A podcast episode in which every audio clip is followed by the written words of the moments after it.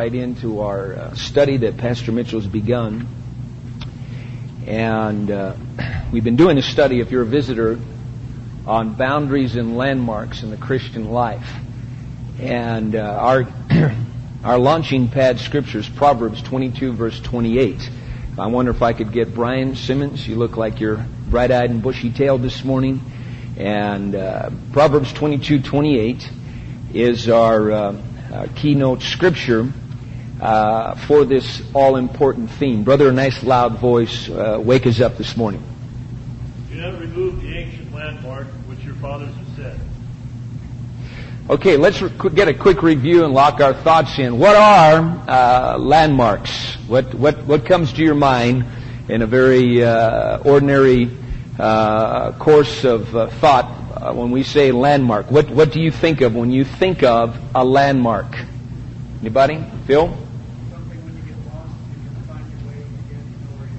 Okay, what would you call that?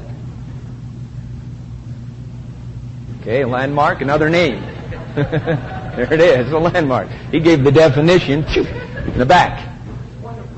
A reference point, okay? And uh, this is a, a, a marker, we could call it a marker on the landscape of life that uh, really does serve two uh, critical uh, functions for us. One is for our safety, and the other is for our success. Uh, if you're a farmer uh, and you're wanting to um, uh, to have success, you need to know what land is yours and uh, which perimeters to move within to plow, plant, and so forth. We've had a powerful example of how uh, critical landmarks are. Just in this past week, uh, the great tragedy that befell John F. Kennedy Jr. And uh, all of us undoubtedly know the details. He went into the drink uh, when he was flying in conditions uh, where uh, began to obscure his ability to look on the horizon and to see landmarks that would keep him on a steady course and keep him on a level a level plane.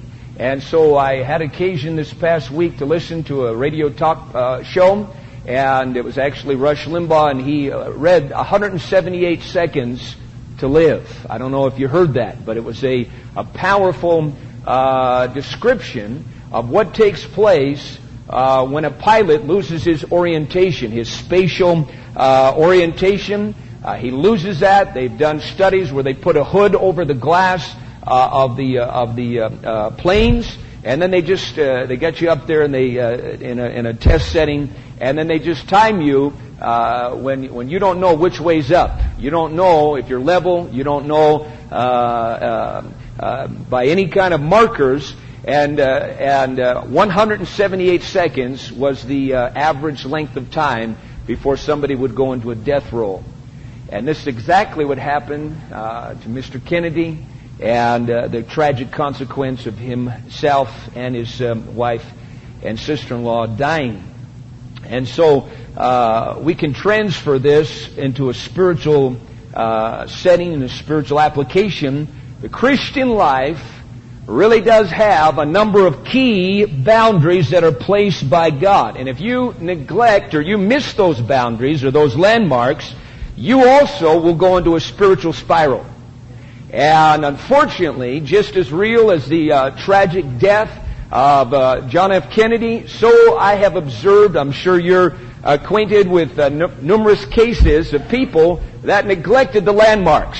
They neglected the boundaries that God has set for us in the Christian life. They overstepped. One of the uh, words that, uh, that refers to a sin in the scriptures called trespassing. That means to step over the appointed line over the appointed boundary, uh, and that's what happens every time we transgress uh, God's markers. And so uh, I just um, uh, want to give you an illustration because I believe that uh, that God has put in us, both in a physical sense and when you're born again in a spiritual sense, an instinctive uh, feel or an instinctive um, reaction to boundaries. I um, ministered there in the Philippines, and uh, we took a day of R&R and went across the, uh, the Davao Bay uh, to a place called Paradise Island. It was a little, uh, it was a little place that they had set up a bunch of picnic tables, and they had uh, built a couple of jetties or piers out into the uh, out into the ocean. And across the end of this, they put uh, they fastened together some bamboo poles, and that created a nice little swim area. And these bamboo poles, I'd say, were probably about oh maybe about 20, 30 yards offshore. And so I had my young son uh, Greg with me, and he was on a uh, uh, he was on an inner tube, and so we were out swimming, and, and we had some masks and some beautiful um, coral and uh, tropical fish were there, and so the best uh, place to see that and the best coral was just beyond where this boundary was. And as a young boy, uh, he's probably about oh I'd say four years old. He was he was hunkered down on this inner tube and so everything was fine. He's loving it, a great time. And we brought him right to the uh, to the border. Everything's fine. He's within the, the boundaries. Everything's fine. And then uh, I noted a remarkable transformation when I lifted up the uh, the boundary and I began to push his uh, uh, him and his floats underneath that uh, boundary. I want to tell you, he he grabbed me with a death grip. Nobody, uh, uh, you know, nobody had to uh, t- teach him this. Nobody, had, he, he just something instinctive went off. An alarm bell went off. Uh oh, we're going into uncharted waters, and there's an instinctive uh, response that God has placed in us. Uh, that uh, we're very comfortable, we're very secure, as long as we're within the boundaries. Um, uh, there's a sense of, um, of security, there's a sense of safety. But you cross those boundaries, and we get, you know, we're adults and we get pretty adept at how to uh, put on a good face. But I'm going to tell you, nonetheless, you cross the spiritual boundaries that you know full well God has placed. And I'm going to say, I'm going to, uh, I'm going to uh, tell you uh, straight out. That is that you begin to f- feel that same sense of panic, uh, and you may mask it, you may uh, you may submerge it, ignore it, whatever, but it's still there, and you know it and God knows it. So this morning we're going to uh, continue on, and I want to take up one of the uh, uh, landmarks that is absolutely crucial in your Christian life. I want to deal with that of authority or headship and its place and role in the Christian's life. And we could, uh, we could go off into a number of different areas um, in terms of uh, parental authority and, and other forms of authority, but I want to um, restrict our attention this morning to that of a spiritual uh, leader or a pastor. So let's, let's just uh, stir our thoughts this morning. What are some other synonyms or names that we find in the scripture for pastor? Does anybody I want to venture. What are some of the other uh, descriptive um, expressions or names for pastor? Carol? Okay. Shepherd, overseer. Bishop, messenger. Uh, okay. Brother. The elder. Okay. Anybody else in the back? Okay. Uh, that would be an Old Testament concept, I suppose. Uh, but uh, definitely the thoughts there. Uh, there's also, Paul speaks about having 10,000 instructors, but one Father. Okay, and again, we uh, are talking about, uh, in a spiritual sense, uh, about this. Okay, and so all of those um, uh, names that have just been mentioned, bishop, teacher, we could also add preacher, shepherd. Actually, you need to know this if you're new to the faith. The word pastor literally means shepherd. Okay? It means shepherd. And so all of these are expressions of the important role that a pastor or a spiritual leader is to play in the believer's life. And let's cut to the mustard right now. Okay, let's get right to the chase right now. And I uh, need to impress upon uh, our thoughts this morning that without a shepherd, without a pastor, that, uh, that has been uh, raised up by God, that is able to uh, know us, is able to preach to us, is able to correct us, is able to use the shepherd's staff uh, uh, to bunk us on the head sometimes. Uh, without that, you can say all you want to say, but there's not going to be real fruit and lasting impact in our lives and fruit and certainly not in a group um, expression, and there will not be a continuity of growth in that person's life. Yeah, you may, you may be the oddball floating kidney that somehow, you know, you're the thief on the cross and you, you gasp out a prayer of repentance in the last breath and you make it to heaven. But I'll guarantee you this, you will not bring fruit with you and you will not bring a, a, a lasting impact for the kingdom of God unless you learn to come under uh, a spiritual uh, a spiritual authority. Okay, let's get some scriptures to uh, stir our thoughts. Matthew chapter 9, verse 36. If I could get some quick volunteers. Brother Nick, Matthew 9, 36 to 38. Pete, would you get for me John chapter 21, 15 through 17? I need Titus 1, 5. Uh, Brian's going to get that. Acts 14, 23. And Brother Noel, if you get that. Okay, Matthew chapter 9, verse 36. And I want you to, uh, to um, uh, open your heart to the Word of God. Uh, this is a crucial issue in every Christian's life. And, uh, and so hear what the Word of God speaks.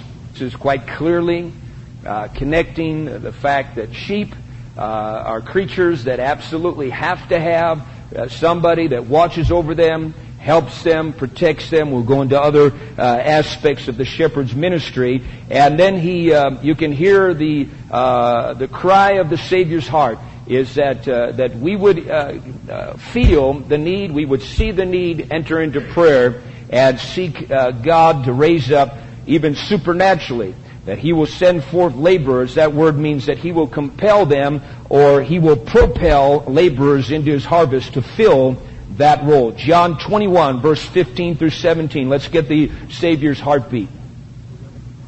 There's no wasted space in the record of Scripture. Here's one of the uh, last audiences that Jesus has on the earth with Peter. Uh, he's leaning on him. He says, "Man, don't go back to the uh, uh secular occupations of uh, uh, being a, a fisherman, and and don't um, get diverted. If you do love me, I've called you. I told you to follow me. I'll make you a fisherman, and I want you to um, express that love." Uh, and feel that, that, that great need, feed my lambs and feed my sheep. This is something the Savior very much uh, is um, uh, concerned to see raised up and individuals that will express uh, their love to obey that call. Okay, without God raised up uh, shepherds, there would be no New Testament church. Remember, church means assembly. The word church uh, literally means the assembly. Those that have been summoned to gather, those that have been called out of the uh, of the crowds of humanity to gather around uh, the will of God, the Word of God, and to hear uh, God's Word proclaimed by a herald. Okay, Titus chapter 1, verse 5. Uh, we see this uh, throughout the New Testament.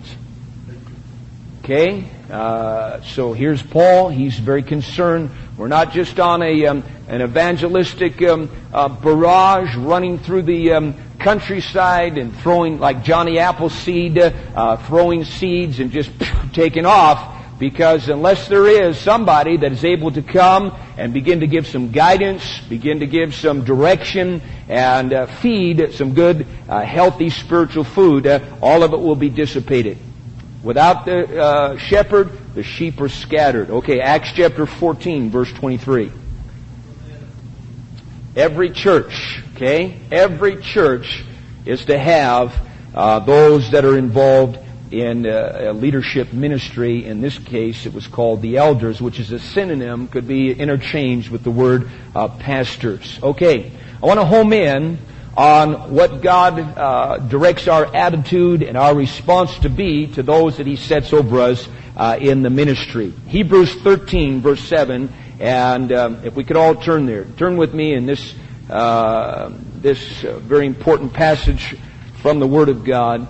And we're going to find out that in this chapter, there's three times the Lord uh, uses the expression, uh, they that have the rule over you. And so uh, the first uh, time is in verse 7. It says, Remember them which have the rule over you, who have spoken to you the word of God, whose faith follow, considering the end of their uh, conversation or their lifestyle. Okay, and so real quick, From that passage of Scripture, we uh, want to do a little Bible interpretation. Who's it talking about? Who are those that have the rule uh, over us?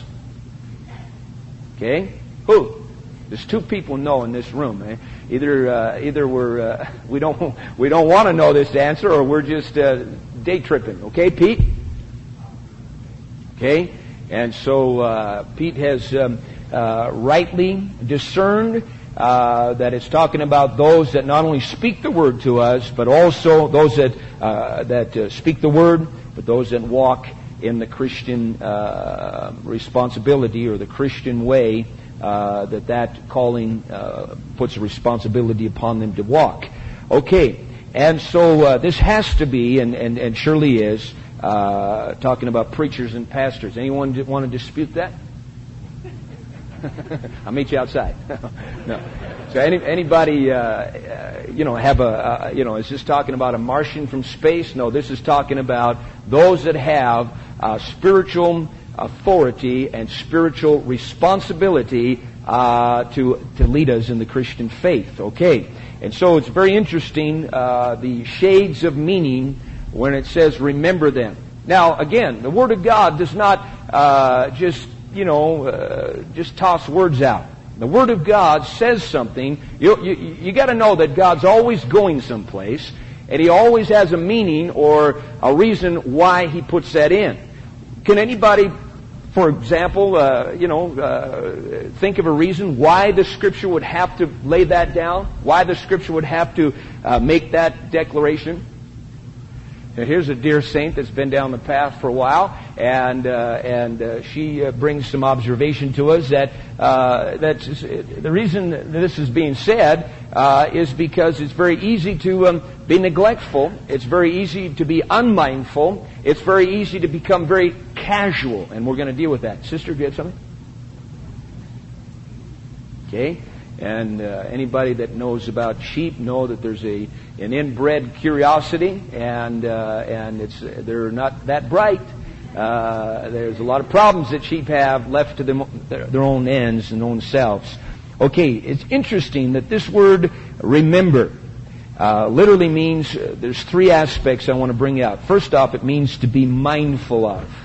Okay, which deals with respect. We'll get back to that in just a moment. Secondly, it deals with to make mention of. So when it says remember those that have the rule, it also is, is has a flavor of meaning to make mention of them. Okay, sister talked about how it's uh, very easy to, to look at a pastor and say, oh, he's special. He's uh, in an elevated spiritual plane. He doesn't need prayer. Uh, so when it says to make mention of your pastor or those that have the rule over you, uh, it's not talking about having fried preacher for Sunday lunch. Can I give you a tip? Uh, pastors know who talks bad about them. You want to know how?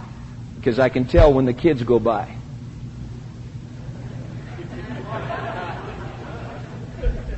The kids that uh, that have a very warm kind of a uh, response to the pastors, uh, you just, it's just you'd have to be a pastor. Uh, there's a dynamic there, and it, it, reflects down. And the parents can be just as all sweet and everything and and syrupy to you, but the kids, that's what I look at. Amen. And uh, you will know. Okay. And so it says to make mention of them. This deals with uh, praying for them.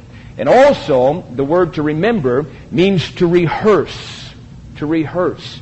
And this has to do with uh, uh, those words that you've heard him say, those words that have been preached uh, in the course of any uh, ordinary week, those words ought to be called to remembrance. Not only should you respect him and pray for him, but you also should have a uh, an inner conversation or an inner uh, playback where you kind of chew over what he has said because after all, God's, uh, you know, what good's it going to do if you just come to church, hear some words, and uh, they just are flushed, and as soon as you go out the door, that's not what God has intended for us. Now, all three of those aspects really are needed in the church today.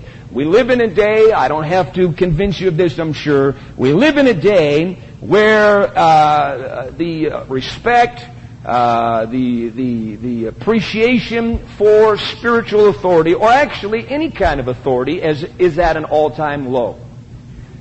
We have, uh, we have on our national landscape uh, leaders that have uh, they have not um, uh, been dignified in holding the highest offices of our land.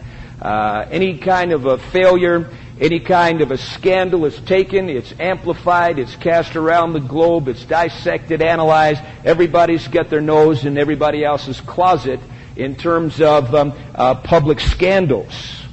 But I also want to say, and, and there's no excuse for that, but I also want to say uh, that you need to you need to um, uh, smell the scent of uh, that old devil and his work to um, undermine. Because if the pastor, if the headship figure for your life is so important uh, in in many many different uh, terms, then of course the devil is going to put a big old uh, crosshair across that man's life. You remember the scripture? the shepherd shall be smitten, and the sheep shall be scattered right?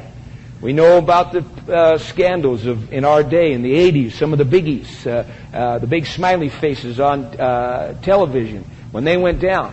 There's no denying that hurt the church across the board, and uh, and that puts in thoughts in people's minds, and uh, and the ones that get the big publicity the devil begins to come to you and say, well, you know what? They're just men, and, uh, and it gets into a lot of other things that begins to cause us to uh, back off or begins to cause us to, uh, to um, uh, devalue ministry. Brother Jeff?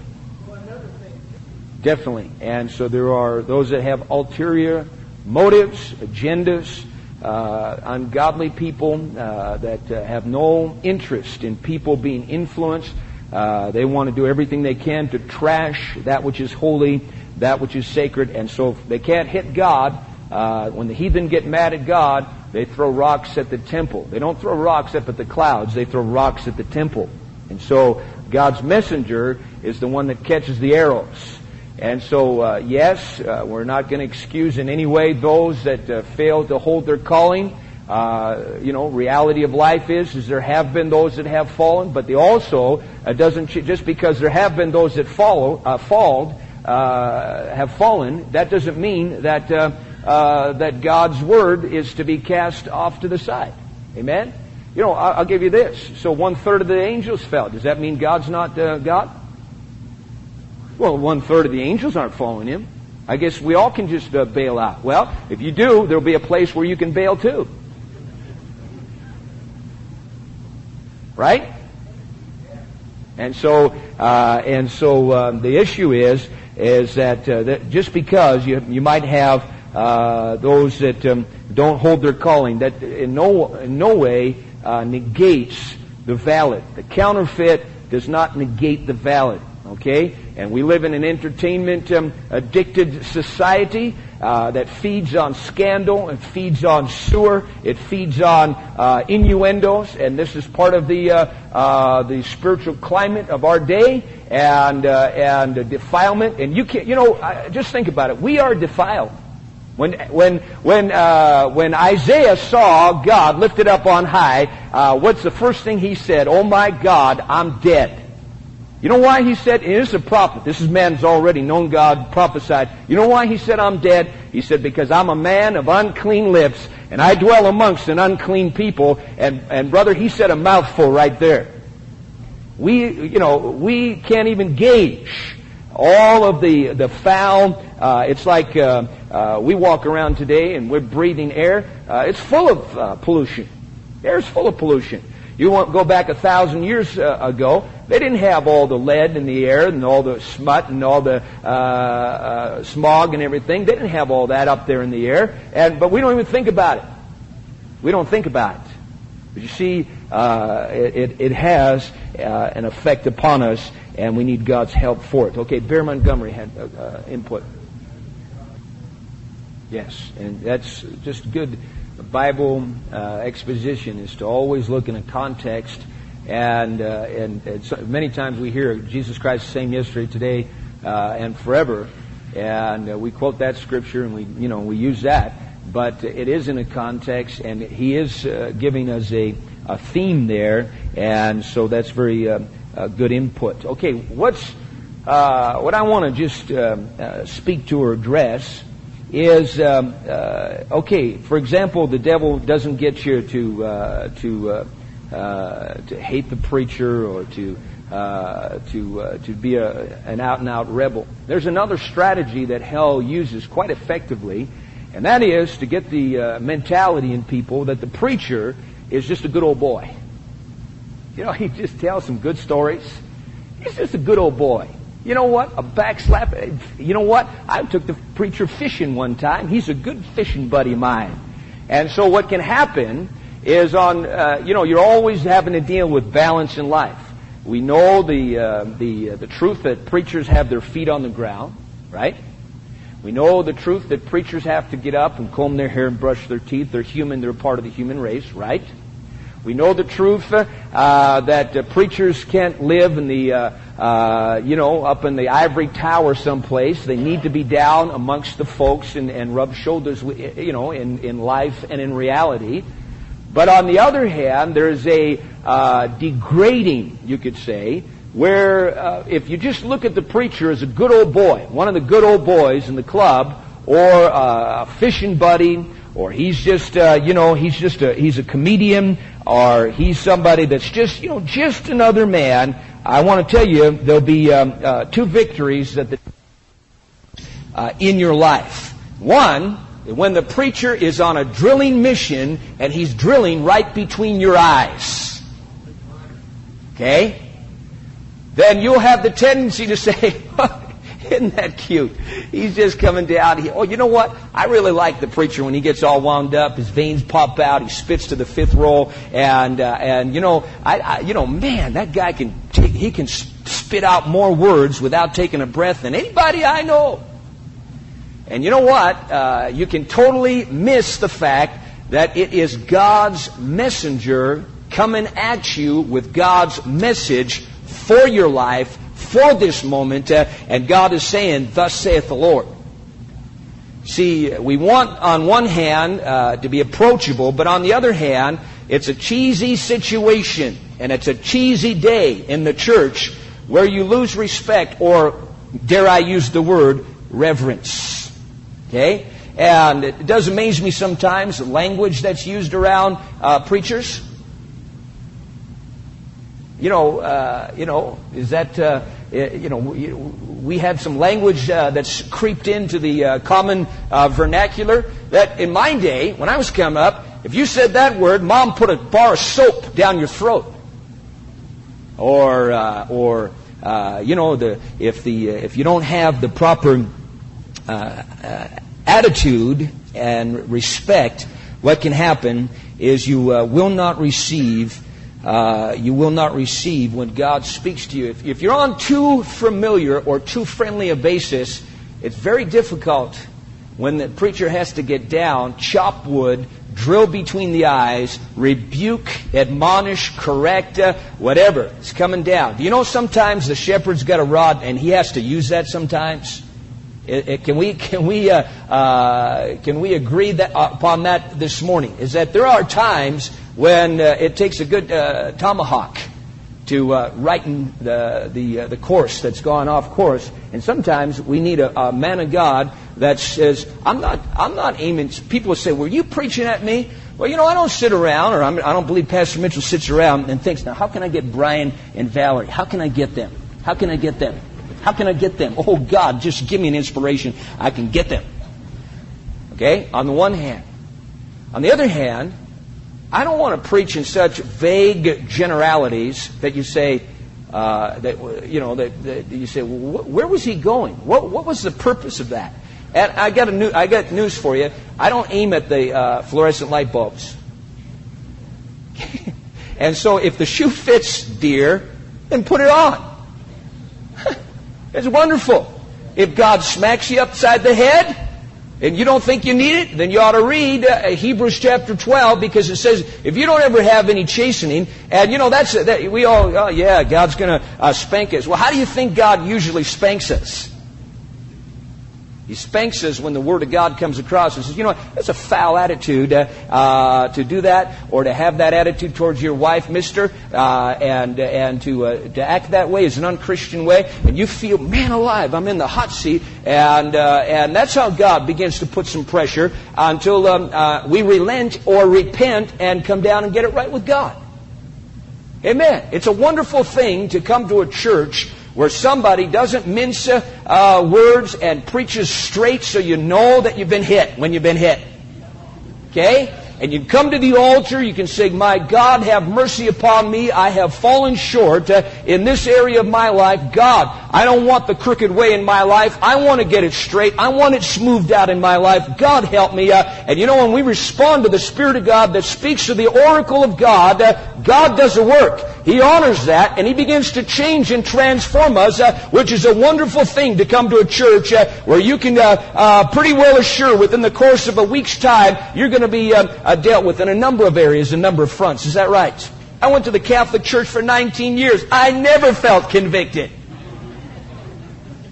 I never changed. They gave me all kinds of religious pap and greasy uh, sacramental uh, nonsense that never t- touched me, never touched my inner man, never even awoke up my inner man, let alone uh, caused me to, to repent and get my, right, my life straightened out with God. And we ought to thank God that there is uh, direct preaching. Amen. Now, there's all kinds of people that hate direct preaching.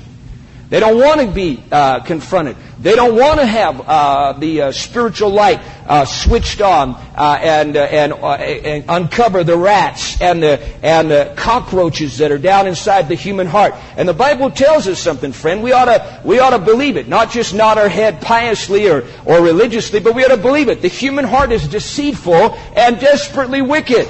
Your heart is able to go in such a convoluted twisting of unrighteousness uh, and nastiness, uh, uh, and only a miracle of God can straighten out the maze of all kinds of connivings and twistings and self centeredness and self love that's in our heart that's leading us to hell. And so the medicine of straight preaching that comes to the oracle of God is very, very critical. Let's get some scriptures uh, uh, very quickly. 1 Peter 4, verse 11. If I could get some uh, help. Okay, Adam, 1 uh, Peter 4, 11. Matthew 28, 18 through 20. Pete Baker. I need 1 Timothy 4, 12 and 16. Adam Scarry. And then I need um, Ezekiel 33, 30 through 32. Brian, and um, Acts 13, 40 and 41. Okay, Don Galati, Hebrews 4, 1 and 2. Okay, Noel uh, Tossing. Let's get these scriptures uh, and uh, 1 Peter 4.11. Start right there. So right there is a powerful statement. It's talking about uh, preachers. If any preacher is going to stand, let him speak as the oracles of God. I'm not here to uh, uh, stand, or Pastor Mitchell's not here to stand and entertain you. He's not here to give you a philosophy spin for the week. He's not here to give you a positive uh, pep talk and pump you up for the week. He's not here to do any of those things just to um, give you a, a religious massage. He is here to say, Thus saith the Lord. If any man speak, let him do it as the oracles of God. Now, there's uh, there's all all kinds of um, uh, significance there, and that very interestingly, uh, it ends. It says, um, "To whom be praise uh, and dominion forever and ever." Now, that's not just uh, fancy uh, words that are just laced onto the back of that scripture. This is how God's people are um, to be led uh, to brought to that place where you're rendering up praise to God, that which is pleasing, that which is um, acceptable to God, and also that which causes God to have dominion in your life. You don't uh, just naturally submit to the lordship of Jesus Christ. Is there anybody that naturally submits to Jesus as Lord? I, you know, I, I, think you need to be raptured uh, in a pre-rapture uh, uh, uh take up to the throne of grace. You don't naturally submit to Jesus Christ. You know how you submit to Jesus Christ? You learn it. You learn it. And it's not just something, well, I just know that the Spirit will just lead me and eventually it'll come into my mind and my heart because I have a good heart. No, you don't. But, uh, uh, but uh, uh it'll just come into my heart and, and I'll just naturally begin to learn uh, what pleases the Lord and what um, uh, brings God's lordship. L- listen to Matthew chapter 28, verse 18 through 20. Okay, that's good. Teaching them, this is, okay, first off, he leads off, all power and authority in heaven and earth, all the universe uh, resides in the hands of Jesus Christ. Therefore, go. Okay, this is full of meaning. I'm backing you up on this. Uh, my will is plain on this. This is my marching orders um, uh, to these preachers, these early apostles, um, uh, preachers that are being sent out. He said, now you go, uh, you make disciples. This isn't going to just happen because some magical moment drops on you from heaven. This is going to happen because men of God stand, preach the will of God, bring a clarity uh, of God's purpose, and challenge you to get right, challenge you to yield uh, yourselves to the Lord, teaching them teaching them to observe all things uh, that I have commanded you. And so, uh, this is not an easy task, let me tell you. Because the church is a volunteer army. It's not uh, that you join the Marines and we get you and we buzz your head and we uh, we uh, put you in boot camp and, and, and have you at our mercy uh, 24 uh, 24 7. It's not that way. Okay? But there is a, a moral suasion and a spiritual influence that God is uh, committed Himself to back up His preachers as they uh, will stay in the ways of righteousness and uh, and preach uh, His word. Okay, now uh, 1 Timothy chapter four and verse 12. We're talking about boundaries and landmarks, and one of these that is crucial in the Christian life is that of headship or a spiritual leader that God gives. The church is not just scattered to the four winds and left to be uh, uh, to the prey of uh, spiritual predators, spiritual wolves in sheep's clothing, spiritual uh, deceivers, cunning, crafty people that make merchandise of the people of God. But God said, I'm going to uh, give them a protective covering. I'm going to give them uh, spiritual leaders that will be able to help and lead and protect them. Now, this is an awesome responsibility. 1 Timothy chapter 4, verse 12 and verse 16.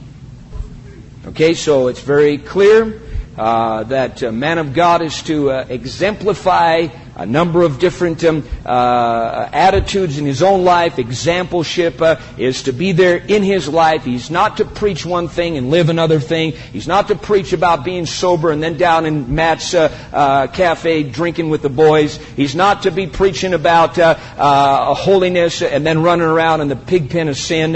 he is to be an example, and these are boundaries. This this helps us to be able to line up and to see what a Christian is. I thank God God, before I really submitted my life to Jesus Christ, uh, I counted the cost. And the way that I counted the cost was I looked at uh, Michelle Greeley, uh, Bill Coolidge. I looked at others that were there and uh, that uh, had been witnessing to me. And so when I made the jump into Christianity, it wasn't this greasy gray stuff. I understood I need to repent. One thing I did understand was that I need to leave the old life that I was uh, uh, involved in, and I needed to give my life to Jesus Christ and allow Him to make me a new creation. Okay? Why? Did I just think of that? The, in my own, uh, uh, I got twisted up like a pretzel on top of uh, Thumb Butte and began to howl at the moon and channel down some kind of a, uh, some kind of a spiritual light into my being? No, because people were examples. Okay. And so uh, uh, he mentions this about taking heed to himself and to his doctrine, the teaching. Someone says doctrine doesn't matter. Well, the Bible says it matters. It says if you watch your doctrine and you teach the truth and stay in the uh, uh the boundaries of the truth, then what will happen is that you'll save not only yourselves but you'll save those uh, that hear you. Okay. And so, in light of this, what we've seen so far what is the responsibility of the people uh, in the in the pew or the people uh, that uh, fill the uh, the chairs in the church? What, what, let's open that up real quick. We have a few minutes, real quick. What would be the responsibility, Michelle?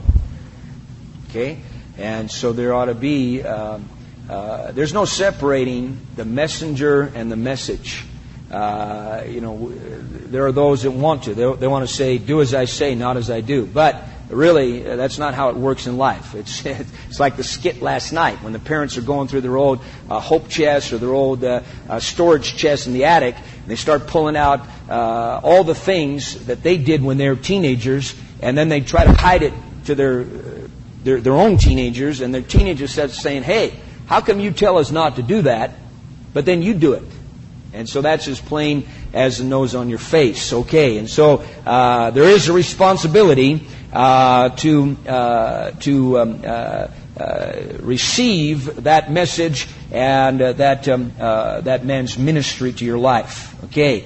And this makes a lot of people nervous. I can feel it. Ezekiel 33 and verse um, 30. Who did I give that to real loud? So if there's ever a description of America in the 19 late 90s, it's right there. We are we're religious people. Uh, many of our fellow uh, uh countrymen are in church as we uh, as we speak this morning, and and here he describes. God says to the prophet, He says, "You know what? I want to tell you. They're talking about you. One, two is that they they they find you very entertaining."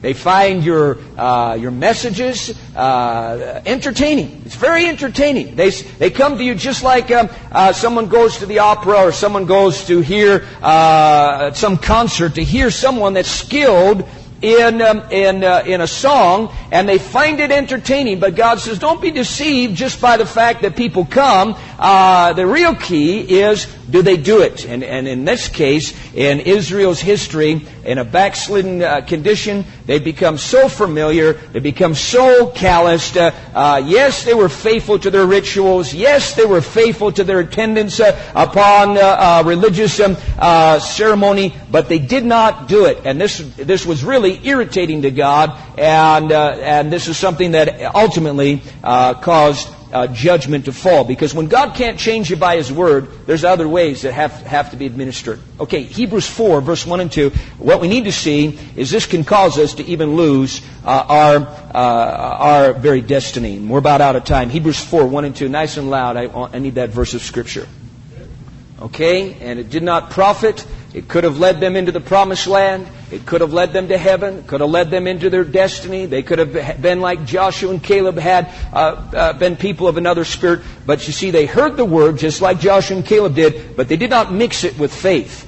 And so the Word of God is not uh, something to trifle with. It's not something that you just uh, say, well, we're just going to hear some kind of religious pep talk this morning. The Word of God ought to be attended to uh, from the uh, messenger. It ought to be attended to with a with a open heart that says, God, speak to me, and uh, Lord, I want to hear you. I want a rhema. A rhema is the Word of God uh, that is fitting for that point in time in your life, that situation in your life. If you'll have an ear to hear, if you'll have a heart that is hungry for God, blessed are those that hunger and thirst after righteousness, they shall be filled. God will meet you and speak to you. I want to close with this poem and um, and just add to what Brother um, uh, Montgomery said. You know, Pastor Mitchell, who is our senior pastor in this church, if you're visiting, he's ministering right now in Mexico in a healing crusade. Uh, for 30 years, slugged it out. Huh? And uh, uh, daily in prayer. Uh, you know, consistent lifestyle of righteousness, consistent lifestyle of, uh, of uh, standing in the gap. He's not a hireling. He hasn't fled uh, when the wolves come, so to speak. He is a man of God that has stood steadfast for 30 years. Okay? You know what? You could learn a lot. You say, well, you know what? I never had Pastor Mitchell over for lunch, or he never invited me over for lunch, and I don't know him. Well, you know what? Uh, the Bible tells you you should uh, salute your uh, your pastors. You should know them, and uh, and you should, uh, in the sense that uh, that you can come to a church like this. You can observe ministry. There's much that is imparted over the pulpit. There's much that could be caught uh, by he that has a hungry heart in the prayer room, uh, on the plaza on outreach. Uh, Uh, many things you could learn if you had a if you had a heart to do that. Okay, I want to close with this poem, and it goes like this: I'd rather see a sermon than hear one any day. I'd rather one should walk with me than merely show the way.